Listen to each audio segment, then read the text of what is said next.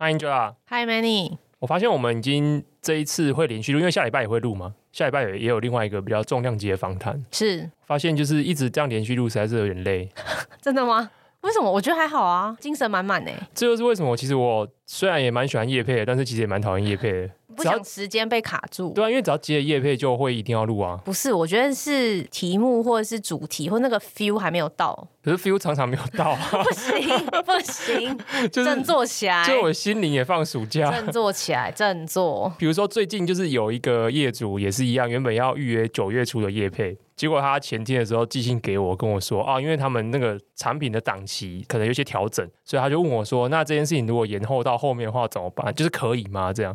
我就直接回信给他，因为当下我实在太开心了，我直接回信给他说：“我觉得这很棒，谢谢你，就是延后了。”然后他应该有点错愕。我跟他讲说，因为我录节目就是蛮随性的，就是我最近已经在苦恼说，如果就是又接着要夜配的话，我大概就没办法休息。所以我觉得他算是一个及时雨，就是他延期是一个及时雨。所以我对叶配实在是有点又爱又恨。对于业主听到这一段感觉会是什么？你觉得？他回我说很棒，他觉得他说很开心，没有造成你的困扰。我就说 OK。这就是什么？这就是 win win 啊！对，大家应该没遇到我那么坑的人，但没有。反正叶配对我来讲，就是有时候造成压力啊。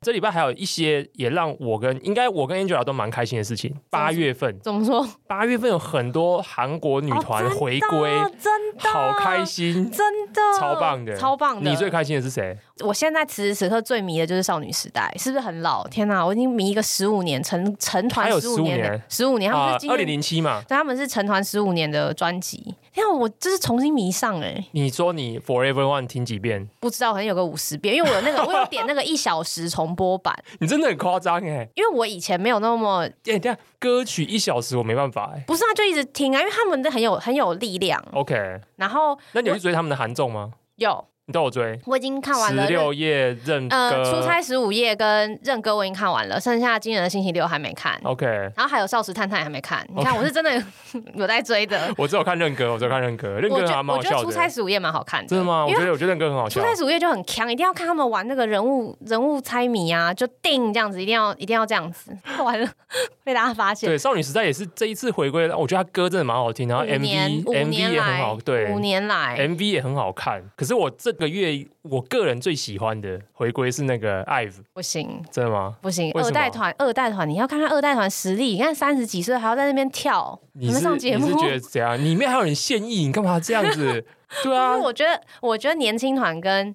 就是二代团这种一二代团真的是不能这样比，那个整个敬业精神，然后还有整个，哎、欸，你这样，你小心要延上哦，欸、你不要我要延上，你要延上哦。因为好，我要先讲，你不要做这种世代，我要先，我要先讲一下，我以前没有那么迷少女时代，因为我以前分不出来很多里面谁是谁，然后我只分得出来个子比较小的，皮肤比较黑的，就这样子，没有了。这一次我才发现，他们每个人可能因为年纪大了之后，这应该没有延上，就是的确年纪是大了之后，每个人的。特色变得很明显，然后我很喜欢这种，或者是因为他们没有在女团里面呢？是吗？他们各可能 maybe 他们各自有自己的 career path 啊，有些就是变成演员啦，有些变成怎样啦，所以说那个个人的特质跟，那个特质我很喜欢的，因为我觉得现在比较年轻的团可能还在摸索，有这样应该 OK 吧？不会黏上延上，就他们还在学习，就是了解自己的特色在哪里。可是我很喜欢这种，你们他们是一个团体，已经认识自己了，这样对 OK，他们彼此也知道彼此，就是我很喜欢韩团，不知道是。演的还是真的，但是这是他们底私底下那种真的是已经几乎没有底线，像家人一样。可是他们出来一应该只有一 Q 那个音乐之后，就是同一组人那样出来。没有，我觉得感觉真的好。以我看韩综的经验，我觉得少时这一次韩综的表现是比较特别的。怎么说？我觉得他们算是，我觉得真的是因为他们也算是呃成员年纪也比较大，比较大。我要延上，好啦，就是确实也是啊，平均都是三十嘛，对不对？就是我觉得他们也比较 mature 的，他们确实在韩国也是传奇天团，没错。所以我觉得他们这一次，所以确实上节目，我觉得。玩的比较开，而且比较敢做这件事情。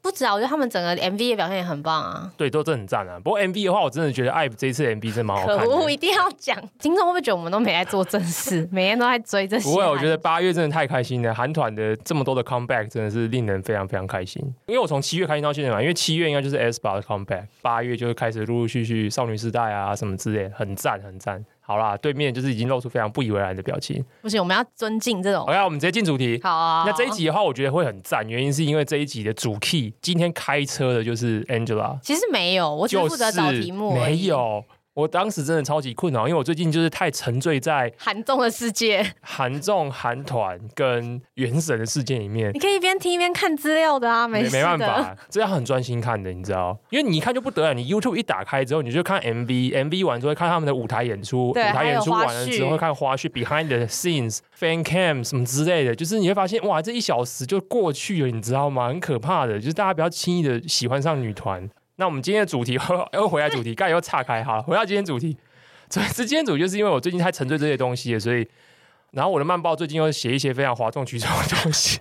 我觉得啦，新产品线没有这么的，也不是没有音色，就是最近比较少关心一级市场，这么说好，对不对？不会不会，大家还是要订。对我最近我喜欢新的那个 Smart Brevity 的 version，就是短的 Punch。好，如果大家感兴趣的话，欢迎透过节目资讯栏订阅漫报。我们今天把我们的口吐来选放到最前面。没错。反正 Anyway，就最近比较分心在别的事情上面。所以我就觉得很焦虑，然后上礼拜其实我从八月初就很焦虑，可是刚好因为有及时雨，因为刚好上礼拜有专访，接下来之后我就觉得哇，专访没了，那可这礼拜要录，因为不想要又一直休息嘛，其实想说如果又休息，然后下一次又接专访，我就觉得中间有一个很大的 gap，所以说这礼拜一定要录一集。可是时候就觉得我脑中完全没题目怎么办？我就问 Angel，我就跟 Angel 说，不管这礼拜就是你想题目，对我就想了，结果他想的题目超赞，哪有？我觉得超赞的。好，就是各种收集之后得到的东西，嗯、你要不要讲一下你怎么收集？哦，好，就是。其实每天就像 Manny 讲，其实我们彼此其实每天都会看很多不同的新闻。我最近这一次这这一周之后，终于总结了一个我现在目前最喜欢的人生中最喜欢的前三名的电子报。他们可能是每天或每周的频率出刊不一定，但是我从这三份里面累积起来，我觉得有一个最大的就是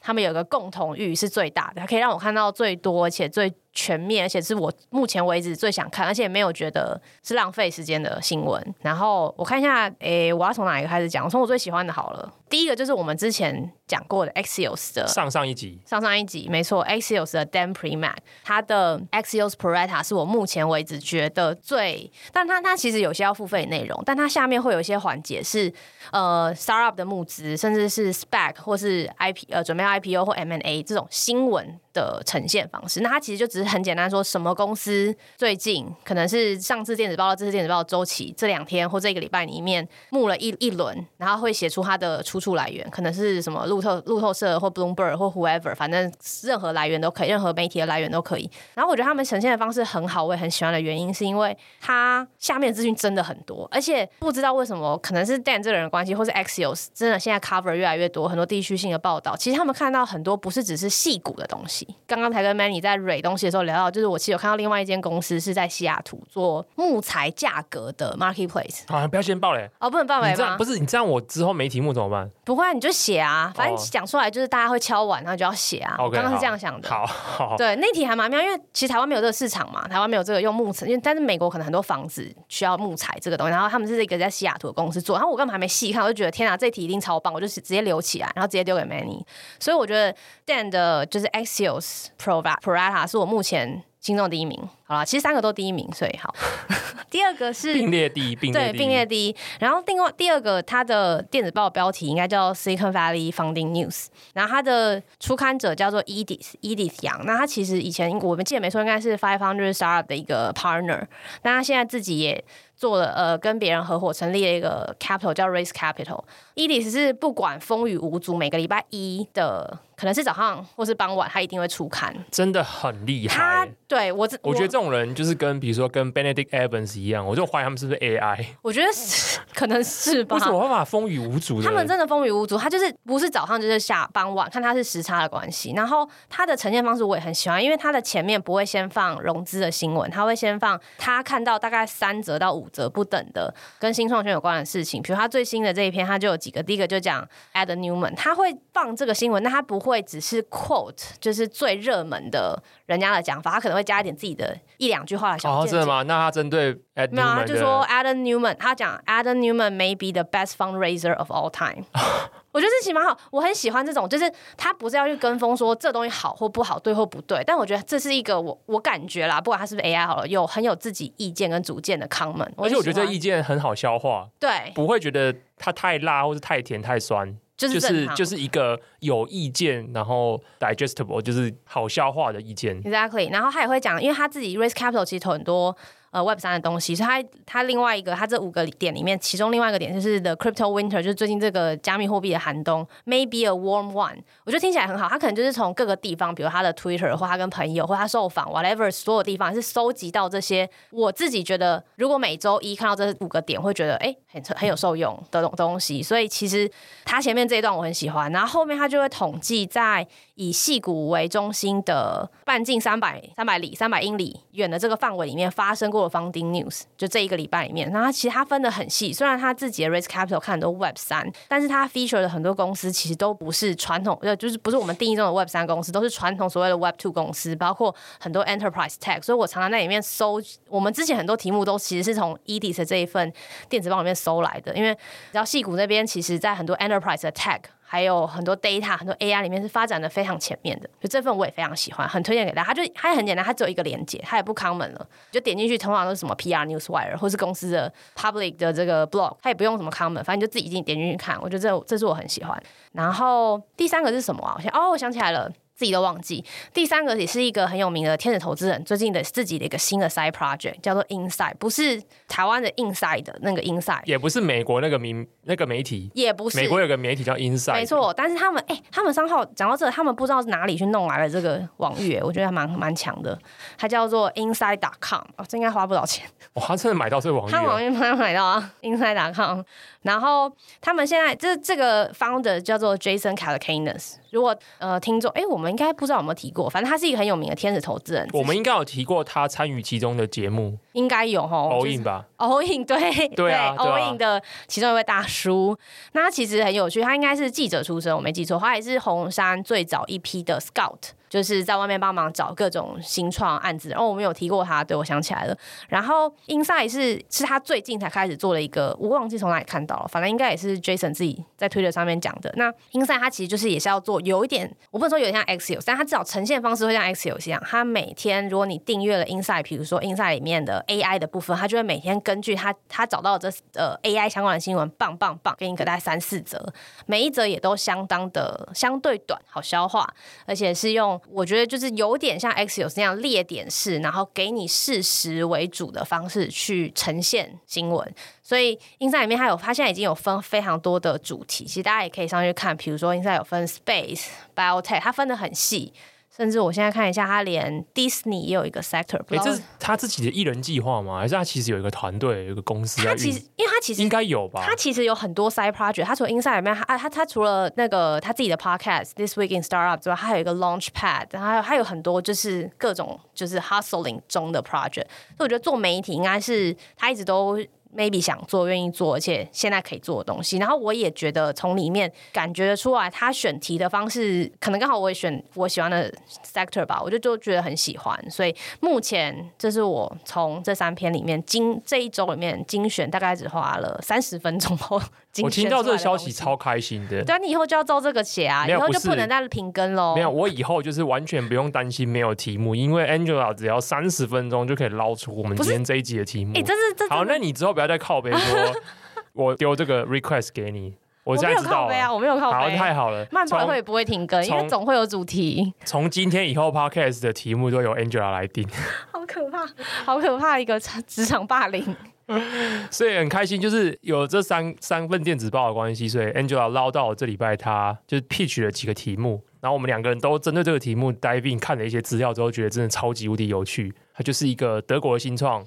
叫做 Celonis，所以我到现在还是不会念。没关系，我也不知道什么意思。超难，你而且也不知道这字是什么意思。没关系，可能应该是德国新创吧，因为他最近刚募了新的一轮估值，应该说他上一轮的时候就是独角兽了。上一轮的时候估值我记得就是十一、十二亿美元。哦，是超越独角兽十倍独角兽，百亿是不是？百亿啊！哦，百亿哦，一百一、百二，对对对。结果这一次又再募一轮，又再上升一点点，但估值没有提升很多。但可能大原因是因为这一轮里面有一大部分的钱是债的部分。但总而言之，它就是一个大家会觉得，哎，在德国这样一个地方。有一只百亿的十倍独角兽诞生，几年前媒体就有报道。不过我们最感兴趣的，其实他做的题目，它做的题目叫做 Process Mining。还好现在二零二三年呢，现在就是比较熊市的 Web 三。我们现在讲 Mining，大家不会觉得是在讲什么什么挖矿吗？走路挖矿吗？流程挖矿啊？没有没有，这个挖矿没有关系。让我们现在回到 Web Two 的年代哈，Web Two 年代我们都讲 data mining 啊什么之类，所以它那个语义是这个，不是我们 Web 三的，就是什么什么 to earn 的语义。Process mining 意思就是什么？就是所有的人在每一间公司里面做任何一件事情，它都有一个流程嘛。我们今天在一间公司，我们今天要请购一个，比如说请购一个软体，或者是我们要请购一个某个 solution，我们可能就会开始上请购单。请购单到了相关处理的部门，他接下来会开始一些，他可能叫你缴交一些资料，比如说你的报价是什么，你的需求用途是什么，最后他可能会去滴滴这个 vendor，这 vendor 是不是有不良记录等等之类的。最后可能请购需求出来之后，才会变成是采购单。采购单之后到对方，对方那边完了之后，你签订合约回来之后开始付款，付款完成之后，solution 导入，所以它整个流程其实蛮长的。可听起来好像很简单，可是想象一下，如果一间公司这件事情一天要发生十遍、一百遍、一千遍，一定会有非常多的例外。这么多的例外，光请购到采购这件事情就这么复杂。但我们更不用讲说更大的公司，它可能有应收应付的流程，它可能各种各种很多很复杂的流程。所以这么多复杂流程，其实在里面其实都隐藏非常多的陷阱，或者是设计不良，来让一间公司它的运作产生一些卡点。比如说，大家可能有时候在公司里面就会抱怨说，为什么这个我的请购需求要拖十天，别组的只要两天，这中间到底是不是有一个标准化的流程运作？可能每一组或是每一个 team，他们在做不同业务的时候，应收的款项的方式处理流程也都不一样。可是大家也知道，大家如果经营过公司，就知道应收的时程这件事，就是你做生意的周期这件事情非常重要，因为做生意的周期影响到你的现金流嘛。所以大家如果这件事情要让公司运作很好的时候，你可能要确保你的现金流是稳定的。那这件事情你最好就是增加你的，也就是说你企业运转的翻桌率这件事情。所以如果你没有把你的应收的流程，或是你做生意的周期把它优化的话，这件事情可能影响到你生生意的就是命脉的问题。你可能在你的，你可能在你的 PL 上面觉得公司是赚钱的，可是实际上你公司根本就是没有钱，可以还好好运作的。这所有的 process 里面有非常多东西可以被改善，可是在过去是怎么被改善的？过去当这间公司觉得这有点问题的时候，尤其是你公司稍微有点大的时候，第一件事情可能会觉得说，那我们就去找顾问公司进来。那顾问公司的流程是什么？他就是派一组人进来，反正他会先跟你收一笔钱，完了之后派一组人 onsite 进来，完了之后开始做 interview，然后就开始找员工来问嘛，问说那这件事情你画个流程图，或者画个就是 flow chart 给我看，大概怎么运作的？然后我们去 verify 这 flow chart 是不是不同人或是不同部门也是这样运作的？我们去 verify 这件事情，试图去把整间公司的 flow 整个 process 把它画出来，把它 mapping 出来，完了之后再从里面找到卡点，之后再提出我们的 insight，说这件事情可以怎么被改进。这整个流程基本上呢，超花时间也超花钱，而且最后。它能不能够变成一个有效的解决方案？而且这个企业真的采用它，产生多实质的效果，也很难被量化的去计算跟度量这个效果是如何。所以，可是这已是一个行之有年的 practice，有非常多的顾问公司，他们非常多的业务也是来自于这个段落。Process mining，它还讲的东西其实就是它跟 data mining 一样，它最主要的精神是希望大家可以用科技、用数据的方式解决这件事情。我们不要用人工去做这件事情，因为人工会出现很大的问题，就是同一件事情呢，A 跟 B 有它不同的做法，所以它导致。你问到的资料不一定是完整的，因为我今天抽样问嘛，我可能每个部门就抽一两个来问，可实际上那可能不是全貌。然后第二个是，可能有一些人他们以为他在跟你 report 的时候，因为是因为是人对人的 interview，他以为他是这样运作，可实际上并不是这样运作，他可能记错，他可能体感上是这样，可是实际上不是这样，他的知识或者他的记忆有出现一些混乱，所以这也是一个很大的问题，就是人工作业遇到问题。第三个就是这件事也不及时啊，你一年是能做几次这样，你一年请几次顾问公司啊，可是你这间公司你每一天每一分每一秒都在进行各种各样的 process，所以理论上应该有一个自动化机制，它可以非常有效率的时时刻刻让公司知道。我们的 process 怎么运作，中间遇到什么问题，而且我们能够即刻的去投入一些 solution 来做一些改进，所以这些东西都需要 data 的收集跟数据化的处理，然后甚至是一些 AI 的导入，所以这整件事情就是 process mining 在讲的东西。这个概念其实听起来好像非常先进，但它出现时间其实也没有超级晚。第一次出现就是根据 Wikipedia 说的，它第一次出现这个概念是在一九九九年，可是从一九九九年一直到二零零七零八年这中间，它比较还是像是一个概念型的东西，它可能。在学界，在学校里面会教这东西，可能是一个 trend，或者是在一些学界里面有开始尝试用不同的演算法来试着去把这件事情做好。那在二零零七年的时候，I Triple E 就是机械或者电机领域的人都知道这个组织，他们里面开始有一个小组来试图的讨论说，那这个技术我们有一个特别小组来看它，甚至为它制定一些规范、规范的语言，或是规范的一些 protocol。而这件事情一直都还没有被商业化，直到我看资料也是用 Wikipedia 讲，好像二零零九年还是二零一零年左右的时候，出现了第一间商用化的公司。可是那间公司基本上规模也不大，也不是非常重要的一间公司，在那个领域也没有激起很大的一些滥觴。所以，我们今天要讲的这间公司 Salonis，它就是这个领域算是目前市占率，就他自己说市占率最高，超过他创办人自己讲说他市占率是七成还是八成。但这件事情完全没有第三方的资料可以佐证嘛。只要讲到这个领域，大家一定都知道 Salonis，所以他也是非常非常早就成立，二零一一年成立的，一成立之后就把这个题目做大。所以它基本上在过去很久以来都是 process mining 这个词的代名词。所以当 Angela pitch 这个题目的时候，我觉得超级无敌好奇。原因是因为我们过去的节目里面也常提到很多，比如说我们有一集很受欢迎，我现在也发现它真的蛮受欢迎的，因为听众的 feedback 很多，就是 operating well 那一集。可那有点还是在讲，有一句比较心法吧。或者说个人层面，或是组织层面，我们怎么去 train 一个人，或者说我们自己个人怎么 train 我们自己，让我们自己把事情做得更好。可是它不是一个更大范围的去解释说一间公司的 process 怎么设计得更好。所以当时看到这个题目就非常有感，也蛮共鸣的，跟我们之前几集有一点连结。可是它是一个不同的 perspective，而且它涉及到一间公司，这间公司是一个十倍的独角兽。所以我就一看到这个题目，我就着迷了。然后这几天就是看了 Angela 提供很多资料。里面也非常有意思，就是接下来就是请 Angela 去跟大家分享说，这个公司它的发迹的历程，它的发迹历程也是非常的 inspiring。我们在开始录之前，大概花了三十分钟聊天，我就跟他分享说，我看完这整件事情我的感想啊，我就讲了我自己蛮兴奋。我不知道 Angela 是在旁边就会觉得我很奇怪，但我就觉得他的整个发迹的流程非常非常有趣。那这一段我们就交给 Angela 讲。好好好，我感觉出来 Manny 很兴奋。你为什么今天还没有见到面之前没有这么兴奋？还在看资料是不是？那时候没有这么 enthusiastic。你说我没有在 Messenger 上表达出这种兴奋吗？对啊，没有，没有吗？没有啊！你那时候只有感觉哦，这个题目很棒，今天要聊得很棒。他刚刚整个眉飞色舞，手势。不断，对，我今天手势很多，很多很多。好，其实会选这题也是因为，第一个我没有看懂 process mining 的，就是第一眼没有看懂。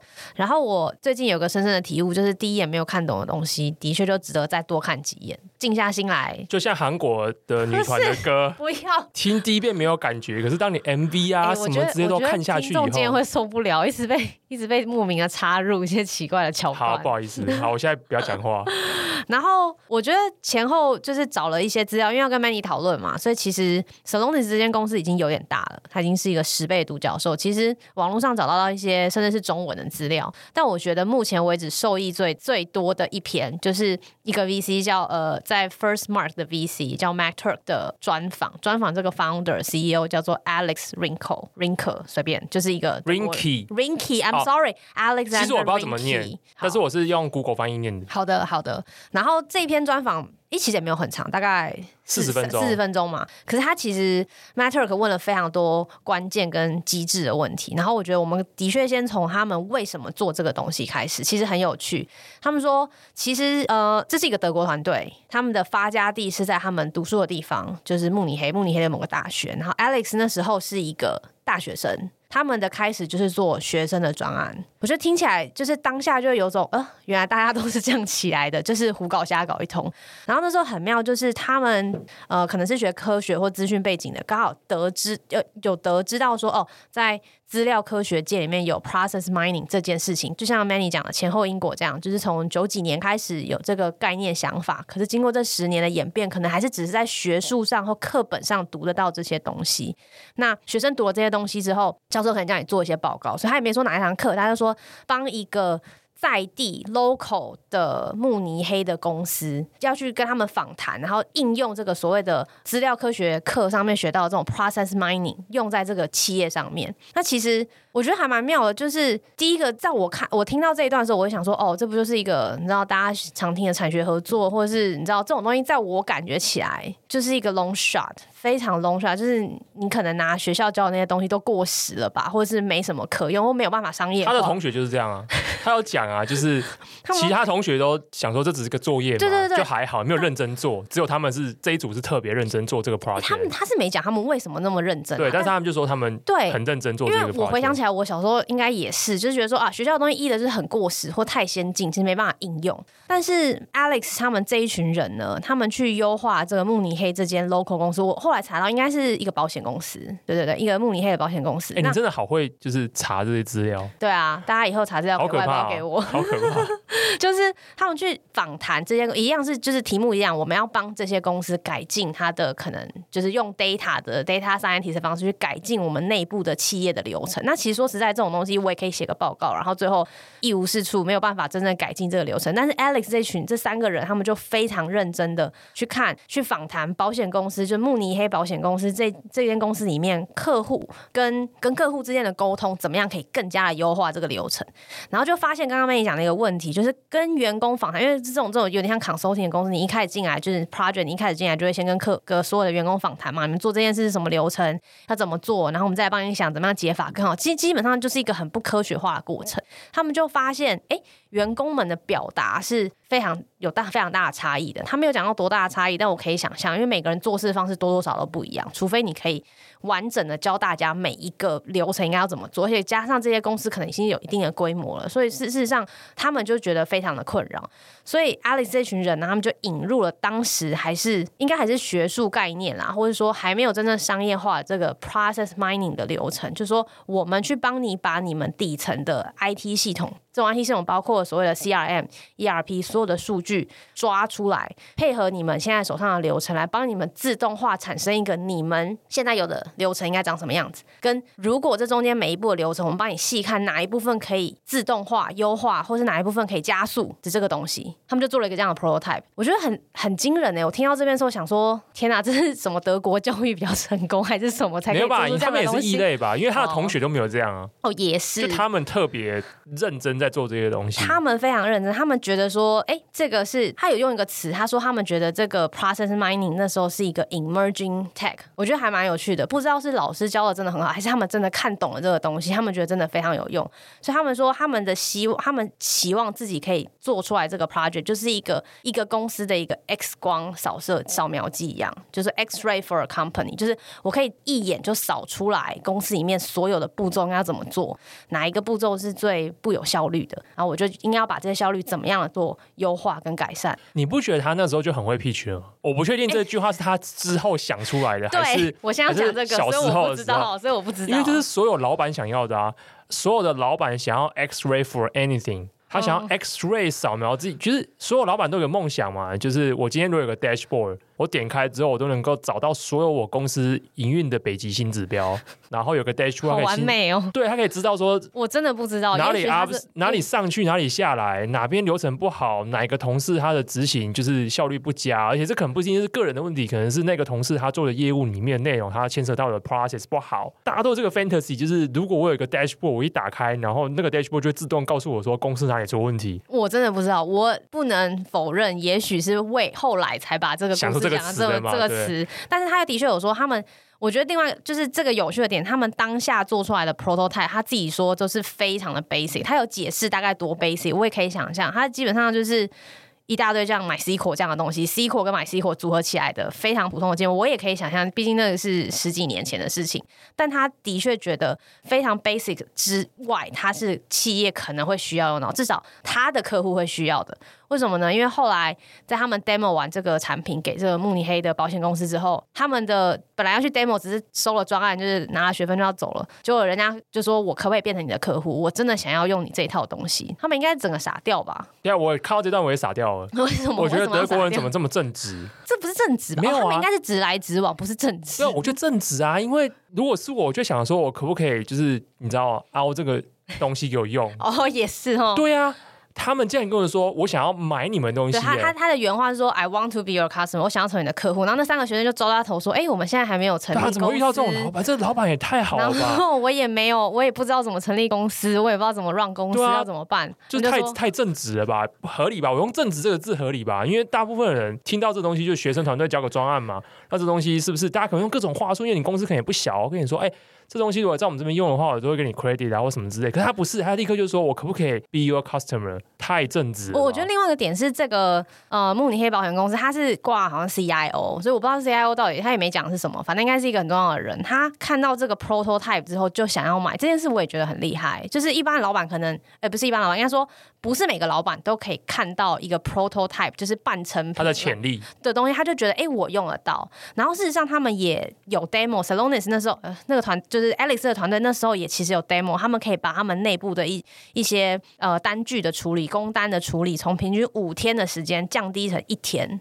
我觉得这样很惊人。可是有实际成果啦，实际成果很惊人。但我回过头来又自己对自己讲说，如果有天我在那个位置看到这个东西，我是不是就可以相信三个大学还没毕业的人做出来，而且还没开过公司的人做出来的东西？我觉得这件事，这个就是有慧眼识英雄这个伯乐，不仅是自己买单，还推荐给其他自己身边的朋友说：“哎，真的真的太佛系了，太佛系了。”到底这个我们是不是应该再去滴滴一下？说不定不是这么的佛系，是不是中间有些故事我们不不是听起来这这比 Angel Investor 还要 Angel。好吗？对，因为他给生意，给 revenue，对，他还帮你去就是 vouch vouch for you，就是还帮你去推荐给别人说，哎，这个很赞的，你们来用。哎，我的天呐，这这个不只是 angel，这是这是 Jesus Christ。所以 Alex 有说，他说他们呃，这个慕尼黑保险公司是他们第一个客户，然后之后又多了其他几个客户之后，他们有蛮长一段时间，基本上他们成立公司的前五年是没有募资的。我觉得这也是很惊人的一件事情，就一个。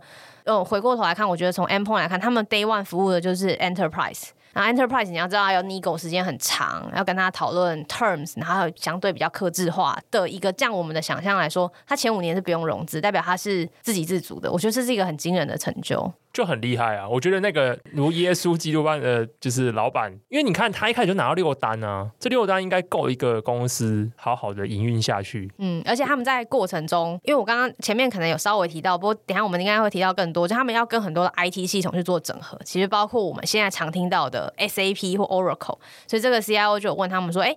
你们有没有曾经在 SAP 或是这样的公司，就是你知道工作过？他们就也是抓抓头说，我们搞不清楚。他们真的很可爱，做什么？做这东西的人完全不知道 SAP，就是超可爱。因为 Alex 是数学系的，然后他的 co-founder 是资工的，就是 Computer Science。我想说，你念数学，你不知道 SAP，OK fine。而且重点是 SAP 是德国公司，哎，你身为一个德国学生，然后如果你是念 Computer Science 的，然后你们团队没有人知道 SAP 是在干什么的。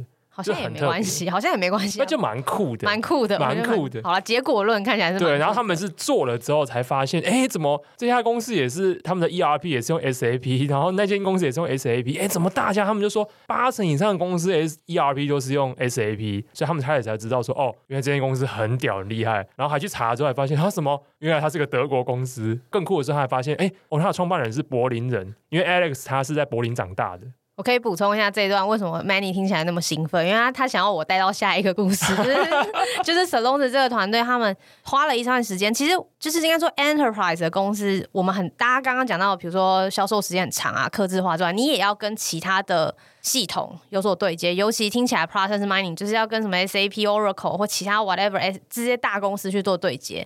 Alex 他们虽然初步做了一个，我觉得算是应该算是侧面来看成功的 product market fit，但他们还是不能避免掉这个问题，就是我必须要有一天去跟 SAP 谈这个生意。然后他讲的前后也是蛮戏剧，哎、为什么一个数学系的人讲话可以这么戏剧化？他就说他在慕尼黑念大学，但他其实柏林人嘛，然后就发现哎、SAP 的 business model，然后还有他们做的事情，然后他的 CEO 呃 founder 也是一个柏林人，然后他们就觉得说他们研究了一阵子之后，发现自己一定要去跟 SAP 谈某种形式上的 partnership 或合作，或不管大家怎么定义这个词，但他们又还没想好，或是呃，反正一定要见了面，或是有机会聊敲门才才能够拿拿拿到这个谈的机会嘛。所以他就有点像跟踪狂一样，他还很妙，他也先打电话跟他妈说：“哎、欸，我要回家一趟了，但我们要回家，因为我要去 我要去旁边堵一个人。对，我只是为了堵 SAP 的老板，我为了堵 SAP 的 founder 说我要回回家一趟，我不会回家太久哦。这样 先跟妈妈讲，妈妈应该想说你在干嘛。然后很妙，就是他的确在一个会议上的。外面等了 SAP 的这个 founder 等了三个小时，等到他出来就是有个空档的机会之后，跟 SAP 这个 founder 交流说：“哎，我是一个这样的公司，然后请看一下我们家的 demo 跟产品，觉得跟 SAP 这边有没有什么合作机会？”然后这时候我觉得又是第二个伯乐看懂的时候。哦，Manny 有腹黑的解释，对对对，我想没有，他可能比较伯乐，他可能就真的就是一个生意人。啊，我觉得那个是那个 magic moment，就是。可能大家听到这种故事就觉得说，OK，去那边等有什么？可是我觉得他就是在一个正确的时机做了正确的策略的判断，因为他今天不是说我今天做了一个大学专题，我觉得我产品好棒棒，然后你可能先做市场研究，知道说大家都 ERP 可能八成以上的市占是 SAP，所以我应该去找 SAP，就是他不是这样子去的，他是真的得到了客户，真的得到订单，才知道原来 SAP 很重要。所以他是带着初期的成果去赌 SAP 的 founder，而且专访里面有讲说，那个 SAP founder 说只给他五分钟嘛，所以他很快速就是做了一个有点像是电梯 pitch 的的方式。所以他也说 SAP founder 一看就懂你在做什么事情，因为很合理嘛，因为他们在做的东西其实就是 SAP 的系统都掌握这些资讯，有人帮助这些企业可以得到这些资讯的下一步是什么，而这东西是 SAP 那时候没有做的。所以那个方的在那一瞬间就懂说，哎呦，这个小团队很了解 SAP 的价值，跟 SAP 没有做到的事情是什么。而你们确实用了一个新的方法，因为前面有刚刚提到嘛，就是 process mining 这件事情当时还没有 commercialize，还没有商业化。所以相信当时的 SAP 也不一定很清楚知道这件事情是可以被做成一个产品，而且能够产生企业的价值，而且真的是有人买单的。你如果真的问我的话，我会觉得是 SAP 那时候运气好，遇到这个小团队，就是你几乎不用花任何成本，你就得知到市场上有一个新的 trend，有新的 service 可以去推。而且你不用自己去 try and error，自己去尝试这个市场，就有一个来自慕尼黑的一个小团队突然跑过来，要花五分钟的时间告诉你说这东西好棒棒，而且有人买单呢。那这件事情，SAP 的那个 founder 当然也很兴奋嘛，他当然就说 OK 好，然后马上把他牵线说，那我拉我们接下来会成我们 CTO 的人跟你聊，哎，CIO 还是 CTO 的人 CTO CTO 的人跟你聊这样子。而且我觉得很妙是，他自己后来有揭露，我觉得 Alice Given 是一个德国人，又是学理工的，应该是非常的殷实讲事实。他说，现在 Solonis 至少在访谈的时候是二零二零年的时候，是 SAP 除了自家产品以外的 Third Party 产品里面卖的最好的。我觉得可以想象，就是这种鱼帮水，水帮鱼吧，就是。初期这个团队虽然 build 了一个很好的产品，可是它也需要真正的 data 的来源，所以一定要跟 SAP 这样的大厂做很多 integrate。那同时 SAP 也可以透过这个再去做所谓的可能 upsell，或是跟客户有更深的 engagement，就是一个 win-win 的局面。绝对是啊，我觉得蛮厉害的。对，因为像这种大型的这种企业端软体服务公司，全世界能够开发的企业有限嘛？你在你可能开发完 SMP 五百，你现在可能开发，你可能做 cross country 的 expansion。所以接下来一个很大的重点，其实是我如何就是 cross sell 或是 upsell 我更多的功能、更多的模组、更多的服务。甚至在你的企业里面，我服务到你不同的可能更 vertical 的需求，这是一个他们增加 revenue 的很关键的手段。所以有像 Celonis 这样的服务，而且市场上还没有人看过的，他们如果用这东西来增加 SAP 的对于客户来讲的附加价值，然后提升他们更多的企业里面的营运的提升，呃，效率的提升，因此而让这个企业他们更愿意把他们更多的服务也加也使用 SAP 的 solution 来去解决这件事情，对 SAP 当然是很棒的。嗯，那他有讲他们，他没有讲很细啦，但我们刚刚我跟 Manny 有聊一下，我们自己推敲，他他有用一些部分来聊说这个。这个合作其实也不是像大家想的哦，你跟我就是很麻吉，然后我们坐下来签个字，然后就开始一起卖东西。这这其实最关键的，我觉得这真的是我看这个访谈，我看到这边的时候就觉得眼睛又又亮起来。我觉得这整个四十分钟都太精彩，我们放在节目的 show note 里面，一定要一定要一定要看。大家如果不想看那个 show note，我们也会附一个链接，里面有那个完整的逐字稿。这样这边很酷，就是因为我以前也认识接触到很多 B to B 的。呃，Enterprise Solution 的新创，大家这时候都会觉得说，因为 Customer Acquisition 很很不好做嘛。我们就是你没有 Track Record，你没有什么东西的时候，你大家会觉得说，我要怎么说服一间企业使用？你可能去那边会遇到很多挑战。所以，那你这个时候，在你没有得到订单之前，你养的业务人力、你的 R&D 这些东西都是。你的 burn rate 就很高，然后你没有得到客户这件事情，而且大家做 B to B 生意就知道这件事情很讲求就是口耳相传的。关系，关系口耳相传，有人用过，你可以开始发你的成成功故事，对，什么之类的，大家一定都是这样开始会开始扩散开来的。嗯，所以这时候大家一定会觉得说，哦，如果我能够。跟某一个真的大家都知道家喻户晓的大公司产生合作，我就躺着了。像是 SAP，像是 Microsoft，对，尤其是 Google。对，如果你今天想做一个什么东西，然后这东西竟然是市场上八成的市占率，然后我能跟他达成某种程度的 partnership，啊，我就躺着了。可是问题就来，就是公司越大，就是他们自己有他们自己的 process 要跑越多。对啊，所以他们要谈这个 partnership 就谈了三年。三年，他用的是呃。将近三年的时间，终于开始正式的这个 partnership。这个 partnership 实际上讲的其实就是什么？就是我们刚才讲的 SAP 成为它的 reseller。嗯，SAP 的业务开始在外面接触人的时候，他们要 upsell、cross sell 东西的时候，会带到哎，你也可以顺便试试看，就是 Celonis 的这样子的 process mining 的的那个产品服务。他们花了三年的时间才达到这件事情，就是说所有的人做 B to B enterprise 的生意都想要有一个很好的 go to market strategy。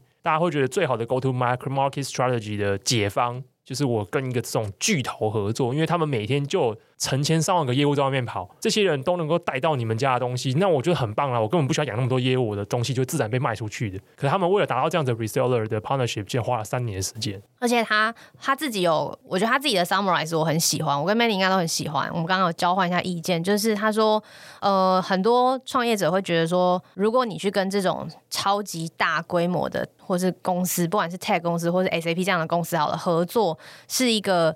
他用的是 silver bullet，其实就是一个一击必中的解法，就是最简单、最有效率的解法。但他觉得事实上这种事不会发生。他说这种事是不发不会不会当大家想的那么简单的。他说这种 partnership 都是一个非常长的旅程，要花非常长的时间，而且要有很多 aligned incentives。哦，这，这超重要，这超重要的。干嘛很有感？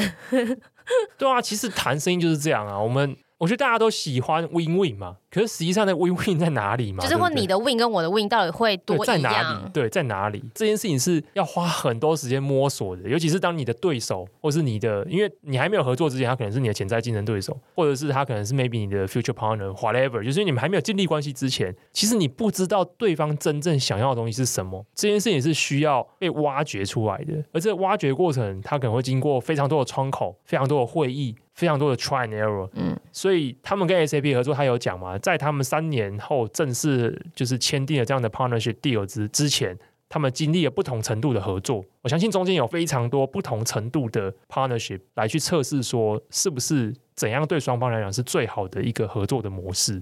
所以这件事情，我觉得最重要的其实就是在这三年里面你要能活着啊，对吧？至少对这个公司来说，他们对任何公司都是一样，proven 就是有一些初步，我觉得初期来说，product market fit 已经是 MVP 完成，相当完成之后的获客能力。现在就是第二步，就是他们怎么跟这种超级大巨头或一定规模上的巨头合作。对啊，所以我觉得，我觉得 Alex 他的专访其实讲出一个很重要的优先顺序嘛。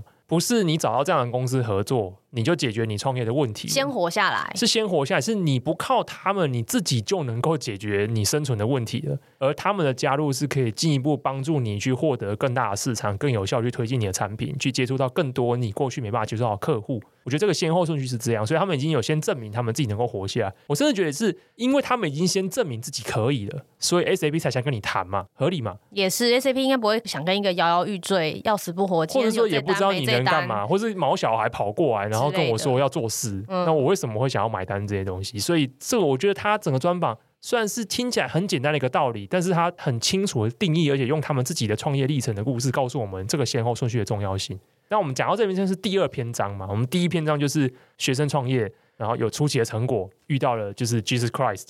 然后第二步就是跟 SAP 花了几年时间磨合，终于达成了这样子的一个 reseller partnership。可是第三步就是他们发现，OK，这市场不只是这样。或者说他们从德国出发嘛，但是他们做出了选择。他们现在是一个双总部的公司，就是在德国跟在纽约都有他们的总部。所以其实他们做了一件大家也没有意想得到的事情，就是从欧洲直接跨足了美国这个市场。也不能说没有想到啦，应该说换个直觉想，会觉得说欧洲这么大，然后德国是一个八千多万人的国家，其实也不小了，也是欧盟最大经济体。对，大经济体。然后上面里面有很多大企业的总部都在那边，好像没有道理一定要赶快脱离舒适圈 去打一个远渡重洋，然后文化也不一定一样，沟通方式、沟通习惯都不一样的市场。可是他们却选择在成立后拿了一些 VC 的钱后这么做了。应该说他们是为了做这件事情拿 VC 的钱，嗯、因为他他的说法是这样。对，因为蛋蛋生鸡不会因为因为不拿他们也获利啊。我会自己比较觉得是这个 founder 有想要做这件事情，OK，有那个野心。对对对，因为如果他不用，他如果可以赚钱，他也可以继续待在德国当，就是也是也是可以过很好的日子啊。所以这我觉得就是开启他们第三篇章。这个篇章导致他有办法成为我们今天看到的十倍独角兽。因为如果没做这件事情，只 focus 在欧盟市场的 startups，尤其是我觉得欧洲地区的 VC 给的 valuation 本来就相对的相对细国是美国来讲就没有那么高。今天如果你没有再跨过大西洋到美国市场的话，基本上你可以得到 valuation 或是你 market expansion 也有差。而且更重要的问题是，它是做 B to B 的，最大的这些 B to B 的 enterprise 基本上很多都在美国。这些 B to B 的越大，他越愿意付的钱越多嘛。这是非常非常非常重要的，所以他们就是开始做这件事情，然后开始融资，融了资之后就做了刚才 Angela 提的，他们做了双总部。然后这边还有一个比喻非常有趣，然后请 Angela 分享一下。哪一个比喻？就是那个啊，哪个？花花哦，这段要留下来吗？好，没有，他们自己 Alex 自己用了一个很可爱的说法，他说他们两个人应该是真的是不多人啊，三三个吧，三个。他跟他还有三个，他有三个，但我哎、欸，我刚我要看一下，反正就他们一小、哦，反正有一小群人，反正 Founder 自己有去了，Founder 自己有去 Core Member 他们是搭着像像当初搭着五月花号一样飘飘飘飘飘飘到美国，然后开始重新适应文化习惯这种这种东西。但是但他有讲一个，他们在去之前就已经很下定决心要做这件事，所以我才有前面我自己的 echo 跟超意。Okay. 我觉得他们是是铁了心要，就是不要说铁了心，就是一定是很 dedicated 要做这件事的。我觉得他前面这个生动的描述有包含一个，他有带到他们为什么要去做这件事。我觉得原文实在写的很打中人心。他觉得说。在美国成立的新创公司是有，他用原文是用 luxury，我觉得应该是用有余裕啊。对，这段真的太棒了。他觉得在美国本土长出来的新创公司是有那个余裕，可以晚一点去思考 international 的 expansion。他觉得意思就是世界上其他地方，包括他自己讲的是欧洲啦，但我自己就超意，其他地方都没有这个余裕。他的意思是说，欧洲的公司就像他们 Salonis 已经做到了，可能可以 break even 几年，就应该早一点开始想你要怎么样让你的公司 take to next level。如果你要的话，你就要开始思考这件事，因为他说你就是没有那个像美国本土长出来的公司那么有余裕的去 fooling around 胡搞瞎搞。不行，用这样讲，没有可以这样讲啊。我 我觉得，因为毕竟我们没有就是长期待在美国，甚至不是长期在美国企业工作，甚至也没在美国创过业，其实有点难想象到底美国多强盛、丰饶，你懂意思吗？强盛，对。多富饶，就是说可以让一个在欧洲基本上在这个领域已经称霸，而且跟 SAP 有达成这样的 deal 的公司，他们认为光欧洲市场其实是没办法让他们达成自己的成长目标的，这件事情是非得去美国不可，所以他们才会有这种，我觉得那个讲法，我觉得很有意思，觉得他很生动，而且很真挚，就是他心里可能带一点点羡慕，觉得说 if 我今天是美国出生的新创。我可能就不用这么早要离乡背井去思考做这件事情，对啊，因为毕竟在德国长大的，然后举家搬迁到纽约生活，然后他甚至讲一个很创、很我觉得很生动的说法，他说这件事情就像你再开一间公司一样，你在那边你重新 hire 人，你面对的是文化跟你不同的人，文化跟你不同的企业，没有人认识你，因为其实啊，基本上我我相信在美国市场没有应该不太会 recognize 一个欧洲来的一个品牌，不会主动第一天就很 recognize，对，就是觉得说需要一些 earned 的，哦，你在德国有这么多然后。手腕，对对对，美国来讲就是，所以你这件事情就是基本上就是从零开始的，不是说你在那边的优势是可以很有效率的把它继承过来的。所以对他来说，他是等于是开第二间公司，所以我觉得他心里一定觉得说，今天我是美国公司，我可能。我把美国做到市占第一，我可能就已经很棒。我可能已经 IPO 了，说真的，就很舒服。我如果今天是一个 enterprise 的公司，我今天服务完美国的公司，我可能就已经 IPO。确实也是嘛。我们今天看很多 SaaS 服务的公司，它里面的 client list 列出来，基本上它只要能够把 S&P 五百里面吃下个，比如说二三十 percent 的东西，它可能 maybe 就 pre IPO 等级了。可是今天它是一个欧洲公司，它可能觉得它没有这样的 luxury 做这样的事情，它一定要去到美国去做到一定的成绩，它才可能有 next steps。但我觉得他也蛮中肯，他自己有说，对于美国公公司来说，如果要去欧洲，他自己觉得应该也会。是同样的一个，就是也是一样，像重新开一个公司这样，就是就像梅讲，我觉得这两件事很难付。他一直强调要 take it very，他大概讲了五次，你要非常 seriously 的去，不是说严肃而已的对待，是非常仔细跟。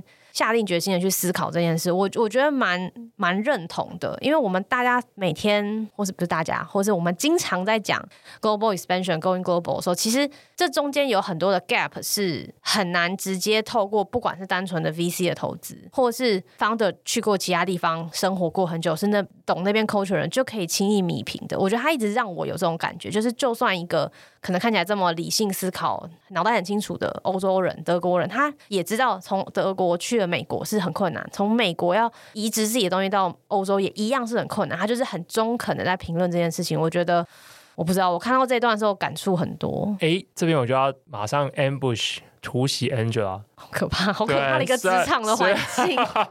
虽然我们在会议前你一直叫我不要问这一题，但 anyway，就是我看完这个东西，我最大的感触就是，如果一个德国新创在欧盟市场都这样，对面笑成这样。不会啊，我我会问的非常的 OK 的，好不好？就是我当时候看的最大的感触就是，哇，欧盟市场在欧洲就是立足的这种公司，才过个五六年，它就已经有这样子的一个就是一个 hint 或是一个一个生存的一个 alert，就是说它应该要一定要进到美国市场。那我们就不用讲，就是其他国家的新创，尤其是如果你是做 enterprise business，你一定更有这样子的 awareness，对不对？我们不要讲，就是说人口更少的国家，甚至我们真的很直接的说，在台湾，如果真的要做一个 enterprise 的 solution，这件事情可能就是更重要，因为台湾的市场绝对喂不饱嘛，很难就是喂到很饱，这件是一个很现实的问题。所以这时候就想问 Angela，就是说。所以这代表我们在台湾遇到一个做 business 呃 B to B SaaS 的服务公司什么之类 whatever 的，我们 day one 就要问他的 expand 就是 global expansion plan 吗？这题会太那个不好回答，对不对？对啊，我觉得这里好，我可以中肯一点，看怎么样修饰的回答。不用啊，就是我我觉得一是不是嘛？我只我我没有问你说。我只是说这是不是一个 must？是，是这样可以结束这里如坐针毡？没有，我觉得是这样子。我看完之后，我有更深的感触，就是一定要有这个 plan。至于这个 plan 能不能 work，怎么 work，还要看天时地利人和。天时地利人和，然后你所属的 vertical，还有你能不能够组到一个好的团队有关系。因为后面其实 Alex 花了一些时间，他有他有讲说哦。你看，你从德国去了美国，等于像开一个新公司。那你学到了什么 lesson？lesson learn。所以他有提到一个点，就是他觉得组一个好的团队是很重要的。当然，组团队应该在新创的每一个时期都很重要。但他有特别讲他们的一些 hiring 的 principle，他们内部 work 的 principle。很简单的提几个关键字，跟怎么样去他们他觉得 assemble 一个超强团队是重要的。他说每一次只要稍微有一点放弃这个原则，他就会后悔。所以我觉得回过头来看，没错，每一个，而且如果你要回答你的问题，我会觉得每一个 global expansion 的，尤其是 facing enterprise 的 global expansion plan 都会长得不一样，可能会有很多微调，或者是很多 customize，或是也许是 founder 或 core team 对这个行业的认知都会不一样，这没有问题，大家可以坐下来讨论跟调整，但前提是你要有一些好的人来去执行这件事情，你要有能力吸引到跟 spot 到好的人。我问这点是因为他在里面也讲了一个非常有趣的点，就是。虽然虽然这可能集成蛋蛋生鸡，但 anyway 就是我的理解是，他因为为了 fulfill 他 global expansion 这个目标，所以他开始做 fundraising，而他认为 fundraising 确实在这个过程中扮演了非常关键的角色，而这个角色不只是给钱而已，他透过 fundraising 的过程里面，他得到了非常多的 connection，这些 connection 是这些 fund 这些 global fund，尤其是可能有些是美国基金可以给他的，这是他自己一个人在德国的时候，就是 in the middle of nowhere，他根本不知道。如果真的他去美国了之后，他该怎么就是开启他的第一步？所以这个是非常非常非常重要。所以这件事情，我觉得回应到刚才的问题，就是如果连欧洲的公司都这样，是不是其他的市场 Day One 就有这样子的 Global Expansion 的意图或是想法在？是。第二步是你下一步就是要找对的资源帮助你完成这件事情。所以这件事情其实是 Fundraising 的一个 Key。因为就算给你钱又怎样？比如说我今天给你一笔钱，把你丢到一个你人生地不熟的环境，你什么东西都没有，这件事情比给你关系来的价值少很多。你只是去那边撒钱而已，你去他那边，就是你可能会找错的人，浪费很多时间去敲门、去敲 deal，结果过了一年两年还是没有任何的结果。所以这件事情是我从他的里面得到的很重要的 take away。好赞哦！我觉得我我把你圆回来吧。谢谢。我们有？对，OK OK。不要问这种，哎，已经说好很久了，很不要问这种如坐针毡的问题。没有，我觉得这个问题可能还好吧。好好好。对啊，因为我觉得这个是它里面一个很重要的精髓吧，就是说 fundraising 的重点对他来讲，我觉得他很聪明，知道钱是加速的一个点，可是不是那个最重要的 key factor。这些放的可以带给你的这些 added value，这些 connection，各种还有他们的经验传承。比如说，这间公司来怎么样子，在美国这个市场环境里面找到对的人才，因为他们有非常多的 portfolio，他们知道这些 portfolio 真的能够成功成功从种子轮成长到 B A 轮 B 轮的时候，他们是怎么样做 team building 的，他们怎么成长的，他们怎么 scale 的，这些东西都是一个好的 fund，它可以提供给你的资讯嘛。我觉得 Alex 可能现在我们其实有点像是看后照镜来去了解他的创业历程。必须坦白说，如果从结果论来讲，他真的蛮蛮厉害、蛮聪明的，完全知道在每一个阶段，可能里面有点 luck，我们不可否认它里面有运气成分。比如说，他真的赌到了 SAP 的 founder，对不对？因为运气真的很好嘛。因为你在那边三个小时，你没被他撵出去，对不对？你真的还能在那边等他三个小时，他也愿意真的听的。然后或者是说，你当学生 project 的时候，真的有人愿意当你的客户。可是我觉得他都有在对的时间点掌握到好的运气，并且在那个时候做出正确的决定，而且他要 spot 到正确的资源。比如说，他那时候他就觉得说，他的 focus 就是应该要放在我把 SAP 打下来，我把这个 partnership 打下来，完成了之后，他就觉得说，接下来说我要找到对的投资伙伴。这些投资伙伴可以给我他需要的钱跟好的 connection，我能够跨过大西洋去拓展我的美国市场。这件事情确实也都让 Salonis 在短短的十年里面很快速的成长到今天的规模。所以这件事情是我觉得里面最最最重要的 take away。而接下来就是进入到十年过了嘛，这生意也做成这样，当然就是市场上有非常多的。市调说这个市场有多大，啊，但这个数字是超乱的啊！就是光二一二零二一年，我看到数字就有说，这个 process mining 的市场规模从三亿美金喊到十亿美金的都有，其实我更不知道谁是对的。这就看看就好，我觉得。我觉得他们一种推法可能就是从可能侧面得知的营收跟市占率去回推。那其实如果这市场在成长，其实没有什么意义啊。对，可是这边就有一个很大的问题，就是这市场还会继续成长吗？这有点像是呃。我我们就是互相有查了一些文章，大概从二零二零年的时候就开始有这样子的争论出现。这整件事情，我觉得大家是用一个更大的 scope 来看这件事情，就是说，大家今天不是只是看 process mining。我发现非常多的文章会把三件事情把它合并在一起看。这件事情当然我们可以套用到一个最近几年蛮常听到的字啊，叫做数位转型嘛，digital transformation。digital transformation 里面大家会讲到说，当然就是强调一个企业它会基于它收集到的资料来做它非常多工作流程上的改变，甚至在里面非常多的工作流程可以被自动化的处理。总之就是让一间企业可以更有效率的运作，终极目标是这样。在这里面有几个环节，就是最上游，我们当然有掌握整间企业的资料源嘛。这我们刚才提到的一些 ERP 啊、CRM 系统里面，当然比如说 SAP 啊、Oracle 啊、Microsoft 啊，这些都是 IBM，这些都是大公司嘛。接下来进入到整个流程里面，可能第一关可能是 Process Mining，也就是说，当我们掌握这些资料，我们掌握整间公司所有的收据、所有的签单、所有的进退流程，甚至是 Celonis 他们也有那个 Client 端的资料，这个 Client 端的程式，他也会去捕捉员工在你的桌面电脑或者是你的笔电里面运作的一些。他会把它匿名化的资料处理，反正他会把所有的资料源全部整理起来，然后说这整间公司怎么运作的。可是知道怎么运作，然后从视觉化的方式了解我们所有的 bottleneck 在哪里，还是需要下一步嘛？下一步我们大家怎么做？你要一些 solution，所以这些 solution 它可能会进入到说，那我们要怎么改变这个 workflow？我们要怎么去管理这个 workflow？所以接下来就有一群公司在做所谓的 workflow management。我们怎么把这个 workflow 管理的更好？怎么去优化？下一步就会变成说，OK，那我们优化之后，哪一些事情其实不用人做？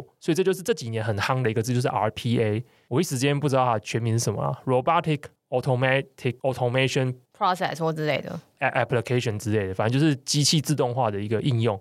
也就是说，我们非常多的工作内容，可能过去都是还是人工，比如说我我写信给你，我写信给你干嘛？可这件事情可不可以被一个小程式自动化把它处理掉？就是 RPA。那这 RPA 的话，最有名的就是已经上市的公司 UiPath。所以这整件事情呢，就有非常多人开始 debate。debate 的方向，我觉得分两个点。第一个点是这些所有东西，我们刚才讲到的，从 process mining 到 workflow management 到 RPA。他们其实都是依赖资料而所能诞生的所有各个环节嘛。也就是说，没有资料就没有这些 on top of that 长出来的。确实也是啊，像应用的东西，没有任何资料，这些东西都没有用啊。也是啊，对。所以大家第一个 debate 就是说，是不是上游掌握这些资料的公司可以把这些东西全部吃下来？SAP 终究要 dominate 市场，或是 Oracle，或是 Microsoft 什么之类的。而事实上，这件事情确实也在发生中。我们我们以 Solanas 最和密切的合作伙伴 SAP 好了，这件事情非常有趣。刚才跟 Angela 也聊到，就是说，没有一间企业是躺着，然后不求自己的成长跟进步的，也没有永远的敌人，没有永远的朋友。所以一样回归到那一句话嘛，就是说，当一个新创在发展过程中，他们会觉得签下一个巨头企业当做我的合作伙伴，它是不是一个一劳永逸的解法？它绝对不是。原因是因为 SAP 完成这个 deal partnership 之后，发现哇，这东西怎么这么好卖？这个时候你就要紧张了。哇，虎视眈眈。对啊，因为这么好卖，我为什么要卖你？对啊，为什么不是我自己内部自己 build 一个 team 来做这件事情？不然就是我去外面找一间公司把它买下来，我自己卖。这件事确实也发生了嘛。所以 SAP 其实一开始呢是说，那 Celonis 要不要卖给我们嘛？因为毕竟合作最久，那么久了嘛，对不对？对啊，可是 Celonis 就说不要，不要以后 SAP 就自己去买一家，转头去买竞品。对，转头去买竞品。你看，这是非常有趣的一个市场的 dynamics。好，不只是上游的去做这件事情，我们刚才讲到了整件事情的下游，到最后是 RPA 这件事情，它 RPA 就是跟第一线业务人员最有关联的，这些业务人员就是用 RPA 的方式来减轻他们这些工作的楼顶，给他们同一时间做更多事情。UiPath 他也想要往上游跑，所以 UiPath 他也去买了 Process Mining 的公司，他也想切入这个市场。Microsoft 他也想要切这个市场，IBM 也想要切这个市场。OK，所以说有一种论述就叫做，所有这些东西呢，eventually。就是会被这些大的公司给掌握掉，所以这件东西大家有一个论述是这样，就有记者去问 Alex 是不是这样，我觉得他的回答真的超赞，他的回答是说如果今天你有遇到一个客户，他们家假设说他们家是用 SAP 的服务，然后他跟你说呢，他会去买 Oracle 家出的 Process Mining，我现在就给你一百块美金。意思就是没有人会做这件事的。他意思就是没人会做这件事情，很屌啊，他就直接这样回。我觉得不愧是。你看三十几岁的创业者嘛，对不对？讲话比较 比较直接。我不知道，我觉得我觉得会这样，我觉得会这样讲话，然后被人家 quote 的人，真的蛮蛮少见的啦。我觉得大家可能面对媒体的时候会稍微修饰一点。不过就他这样讲是一个很狂的话，那媒体也很狂啊。那 protocol 直接用粗体字直接把它标一整段出来，我看的时候也吓到，然后说哇，这什么？我以为我本来以为是记者自己下，没想到是他自己讲的，会觉得很屌。而这件事情代表是什么？我觉得他，我一开始看到这句话，想说这是不是在 bluffing？有些 founder 在面对这种东西，当问他 competition 的时候，你一定要捍卫自己的公司嘛，你一定要捍卫自己的市场价值，说不会被取代。可是我觉得后来仔细想一下，发现，哎，他 echo 我们之前讨论过的生态系这一题。今天 echo 好多集哦。没错，就是我们就是算是一个技巧吧。技巧，大家回去听 Axios 啊。我很喜欢，我很喜欢生态系那一集。对，就是生态系那一集，我们因为时间的关系，我们没有很深谈。里面有讲到一个东西，就是当我们在做生态系的防卫，因为我们现在遇到的其实就是生态系的竞争嘛，就是有一个很上游。掌握最大的 data source 的公司，他开始想要扩展自己的价值主张，而这件事情当然会对你本身的价值主张产生影响，甚至你会被并吞，甚至你就消失了。所以这件事情就是属于你的生态系的防卫战。你要嘛一的就是 build 你自己的生态系，不然你可能就会被融入到别人的生态系里面。所以大家会在这个领地战上面有一些拉锯，有些攻防。而这时候就讨论到生态系之前那一集没有办法讨深入讨论一个一个案例。当遇到这个攻防的时候，有一个案例很有趣，就是 TomTom。TomTom 是一个算是全球地图图资，它一开始其实就是做汽车导航那种导航机的啦，后来就是转型，就是专门做图资的提供。可是这一件事情，他们最后在二零零七零八年的时候遭遇到一个非常重大的挑战，就是 Google Map。因为 Google 的经营生意的逻辑跟你不一样嘛，所以 Google 就把这件事情完全免费开放提供出来，因为它主要是赚这件事情收到的 data，这些 data 可以帮助他丢广告。可是他们他们就是靠这个卖钱。所以在那时候，TomTom 就是觉得哇，世界末日要到了，大家都觉得 TomTom 死定就是有免费，大家谁不要用？可这时候他们他们找到了一个很有趣的一个。赛局里面一个裂缝，因为有很多企业不想用 Google 提供的东西啊，因为他不想要自己的东西，他可能会担心说，我用你的时候，你 Google 是偷偷我的资料，对我的资料，或是我不想，我就是不想被你拿去做额外的流量跟广告 monetization 的其中一个环节。他们就想要有没有一个 standalone vendor，一个独立的一个销售服务提供商，可以满足我的服务需求就好了。我们不想要被 Google 拿去干嘛的这样子。所以像这些公司很多啊，什么 Apple 啊等等这些公司，最后他们就决定去跟 TomTom 买资料，Apple Map 的图资基本上就是 p o n t o m 提供，而 TomTom 也在这样子的一个巨头之间竞争的一个夹缝夹缝中找到了自己不可或缺而且一定会被需要的价值诉求、价值主张在那边，然后能够发展到现在。所以 Alex 的意思就是说，今天 SAP 一定也可以做自己这整套的服务，他的目的一定是这样。他就想让这间公司，他们一开始 ERP 用了 SAP 之后，就开始疯狂的去 c o s e l l 到所有的东西，所以整个整整间公司都变成 SAP 的形状。同样的逻辑会发生在 Oracle，可是这时候这两这两种大头的运作思维呢，会产生出两种的限制或陷阱。第一个是这些公司，它一定会把它所有的心力放在如何垂直一体化自己的整条龙的服务，所以他们一定会非常强调这些功能彼此之间的 cross integration 啊，什么什么之类的。可是他们会很忽略掉如何跟更多的 third party 合作，这是他们自己公司在发展业务的时候 focus 所产生出来的这样子的经营策略。这是一种经营策略，但相对的也是一种盲点。第二件事情是我们刚才是从企业端，就是说 provider 端来看，这会产生这样的问题。我们从需求端也会看到一个点，就是没有一间公司想被绑架，没有任何一间公司想要成为别人的形状，因为，他们都是自己创业出来的嘛，不想要这个主控权，或是跟客户 nego，或是定价或 whatever 的东西。对，尤其是定价权啊，就是你的 bargain power，假设是你，你都变成他的形状了，那以后他要坐地起价，你就是没办法，你无解。比如说，如果一间公司从员工进门的第一间，就是从你的 ID 要什么通行，然后所有的 service 服务、作业系统、软体什么，反正你整间公司全部都是用 Microsoft 的服务。改天 Microsoft 如果要突然跟你说我要涨二十趴，而且它可能温水煮青蛙，因为它可能就今年涨五趴，明年涨五趴，后年涨五趴，就这样慢慢涨。那你可能每年没感觉，或者是因为觉得说我为了不要被涨这个钱，所以我要换整套这件事情，我花出的 effort 是不是会比涨那个费用还要多？所以你每一年都会落入这样的思维陷阱嘛？就默默的你好几年就被涨了非常多钱，所以没有一间企业想要让自己落入这样子的状况。所以现在美国我们发现，之前我我不知道好久以前的 pocket 也讨论过。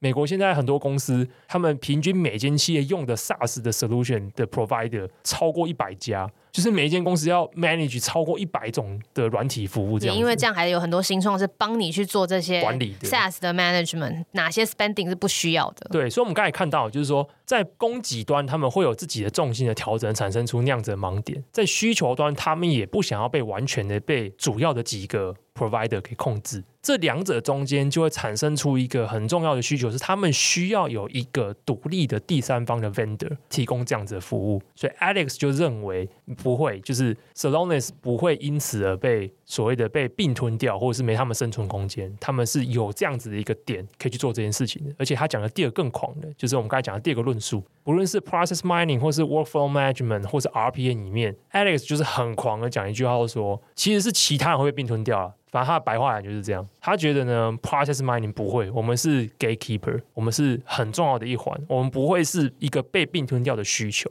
但是呢，其他会，然后他直接点名说，比如说 RPA 会，他直接点名就是说啊，是种 RPA 啊，我就想说 UiPath 的这种上市公司看到之后作何感想？想说 哦，没错，因为 UiPath 也可以往上啊，他们以后就不会再叫自己叫做 RPA 公司，对，他有可能会改名，对啊，这是一个商业的策略的手段是有可能，因为他们现在在这条链上垂直在涨来涨去嘛，对，就看谁比较那个，但是。如果你问我的话，我还我还是会真的觉得，在这整件 flow 里面啦、啊，越上游的人，我觉得价值越高，一定的。其实是这样，我后来发现，其实 Celonis 是一个非常有潜力变成 ecosystem 的公司。原因是因为这样，你有了 process mining 以后，你一定会想要后续的 action。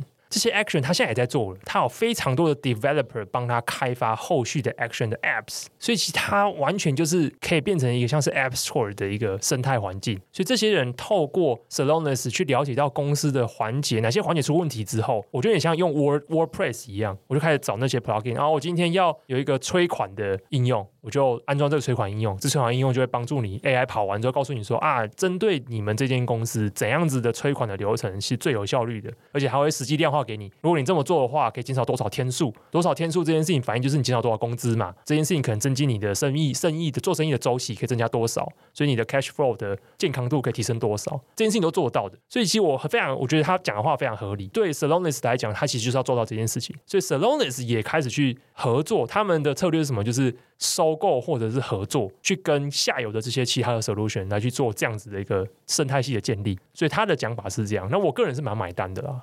你怎么看？我觉得很赞啊，听起来。你买单吗？我买单 Alex 的说法，我蛮买单啊，不然不会 Protocol 那，哎，Protocol 那篇我觉得也要放到就是 Show Note 里面，因为那篇写的蛮好，蛮有点文言，但我觉得写的蛮好的。对，Protocol 的特点就是文言，对，真的很多字要一直查，很很很有点恼人，对，没有办法。它就是文言版的 Axios 啊，对，有点，但我觉得他写的后嘛，就是等于说我们刚刚分不同的章节嘛。呃，专访这边其实都是聊到二零二零年前，也就是还没有 SAP 跟 Celonis 谈一谈，然后最后没有结婚这种这种小闹剧的部分。但是二零二零到二零二一，甚至像今年，他们去年二零二一有融资一个 billion，今年又融了一个 billion。就这两年，我觉得对 Celonis 来说，应该是一个蛮大的一个变化。他们真正的把这个 market 打出了一个一个一个明显的市场，而且要去做跟本来的合作伙伴更好的产品定位、服务定位，或甚至可能要更 head to head 的 compete。我觉得 Protocol 那边写的真的很好，而且我觉得买单的吧，算应该不是说买单，应该是说我觉得听起来很是一个很很有逻辑的论述，而且我觉得 timing 又很对，因为现在企业都想要尊节开支嘛。对不对？所以一定要先从流程开始。对，那撙节开支不就几件事情？就是这样，就是你要么就是少聘人，fire 掉人，那不然就是你能够流程优化，我少花的钱能够不要花。它还有更酷的，还有更更大绝招，就是这个节目最后一定要聊 COVID nineteen 的期间，大家都觉得说完蛋了，就是 cash flow GG，因为很多人可能就不花钱的，所以这时候我们可能就是生意会减少，大家可能手头上就很紧。那手头很紧的问题是怎样？就是说你固定要发钱还是要发嘛？比如说发给员工的啊，发给股东的啊，发给什么之类的啊。啊，要 payment 啊？对，没有我要讲说一定要发，因为你不能，你不能欠薪嘛，欠薪就是会有 PR 的问题啊。Oh. 对，可是你欠 supplier 也没差啊。怎么会有这种 podcast？你讲没关系，我讲没错吧？嗯、对，你讲，你欠员工薪水会上新闻，可是你今天比如说月结六十天、九十天的，你今天拖到一百二十天，就是有 nego 的空间呐，这样。对啊，有那个弹性啊。所以呢，所以那些公司开始动脑筋嘛，想说啊，那我既然要遵节开支，那反正我不能开自己员工，我也不能开，我也不可能房租迟缴。那我就是给 supplier 的，就是给他们拖这样。所以他们这时候就开始想要完整的了解，到底我有哪些款项，我哪些应付是可以拖的。所以就做了一个 solution，一个 app 给他们，对，帮他的客户去看每一笔的 invoice，说谁你是可以晚给他钱的。对，可是好病态哦，有一点 不想被他对到，超就超聪明的，很聪明。就是完全，你看，二零二年是这样吗？对，二零二二年更多公司啊，通膨啊，什么有的没的啊，所以所有的公司就是说 process mining 这件事情，不只是。我我刚才举那例子是说，它的应用不只是说如何让流程更好，因为听起来很正面嘛。对，我们要讲一些一些比较心机的手段，就是它的应用方式不只是这样诶，它还可以帮你找到你有哪些地方可以省钱、可以拖延付款的。当然还有另外一种用途，就是如何催收。它里面没有讲我查别的资料，就是它的反正它的 module 很多啦，它可以做到的事情非常多。我相信非常多公司，尤其是如果你的体量规模大到一个境界，然后你不用这种自动化或是城市数据角度去看的话，一定有非常多的东西是你没办法理解到的，你可能会比较后知后觉一点。你可能是等财务的东西出来之后，你才会知道说哦，原来是这样。可是你就算知道这样，你只知道的是一个 snapshot 嘛，你知道是结果的快照。其实你不知道发生这个快照中间过程发生什么事情，你也没办法得到一些 action plan，如果去解决这些东西。所以我觉得它的 timing 也很好。我觉得接下来几年的节奏，无论这个是不是一个很长的熊市或是什么 whatever，但是我觉得所有企业在这段时间里面一定都是对不对？一定就是希望让自己的粮仓更足一点，然后我的 cash flow 更健康一点。所以我觉得在这个时间点，Celonis 的这样子的 value proposition，我觉得也是蛮吸引人的。最后讲生态系。的地方有点让我感觉很又 echo 回来，想要去看那一篇。就我觉得生态系那篇 没有没有，我真的因为生态系那篇其实很长很长，然后我们没有到很长啊，对七千字，但我们那一天有很多东西也没聊到。啊、然后我我没有什么要结论，我觉得自己就是看了一些很多有趣的新闻，然后我也没有意料到在讨论中可以被 Manny 激发出很多平常没有、啊、这段不会录进去，都要删掉。所以我是真心的，所以我很喜欢从这个角度看这件事。啊，等下讲我们要停啊，然后录后面，因为刚好停一段。所以你要讲什么吗？没有、啊，那我就直接接节目结束。可以。好，那就是以上我们今天的节目内容，虽然有点长，不过我觉得这个题目很特别，他们创业过程也很有趣。而且我觉得最有趣的是，它 echo 到我们之前提出提到的一些生态系的竞争的角度，也确实正在发生。那如果你喜欢我们这集的节目的话，欢迎就是按赞，哎，也不能按赞啊，这集呃啊，如果你如果你喜欢我们的节目的话，欢迎五星留言好评，然后追踪我们节目，也欢迎推给你身边的人。如果你对于每周都能够固定收到一些关于商业啊、新创啊一些有趣的一些 insight 或是一些观察的话，也欢迎透过节目资讯来订阅慢报。那以上就是本期的节目，谢谢了，拜拜。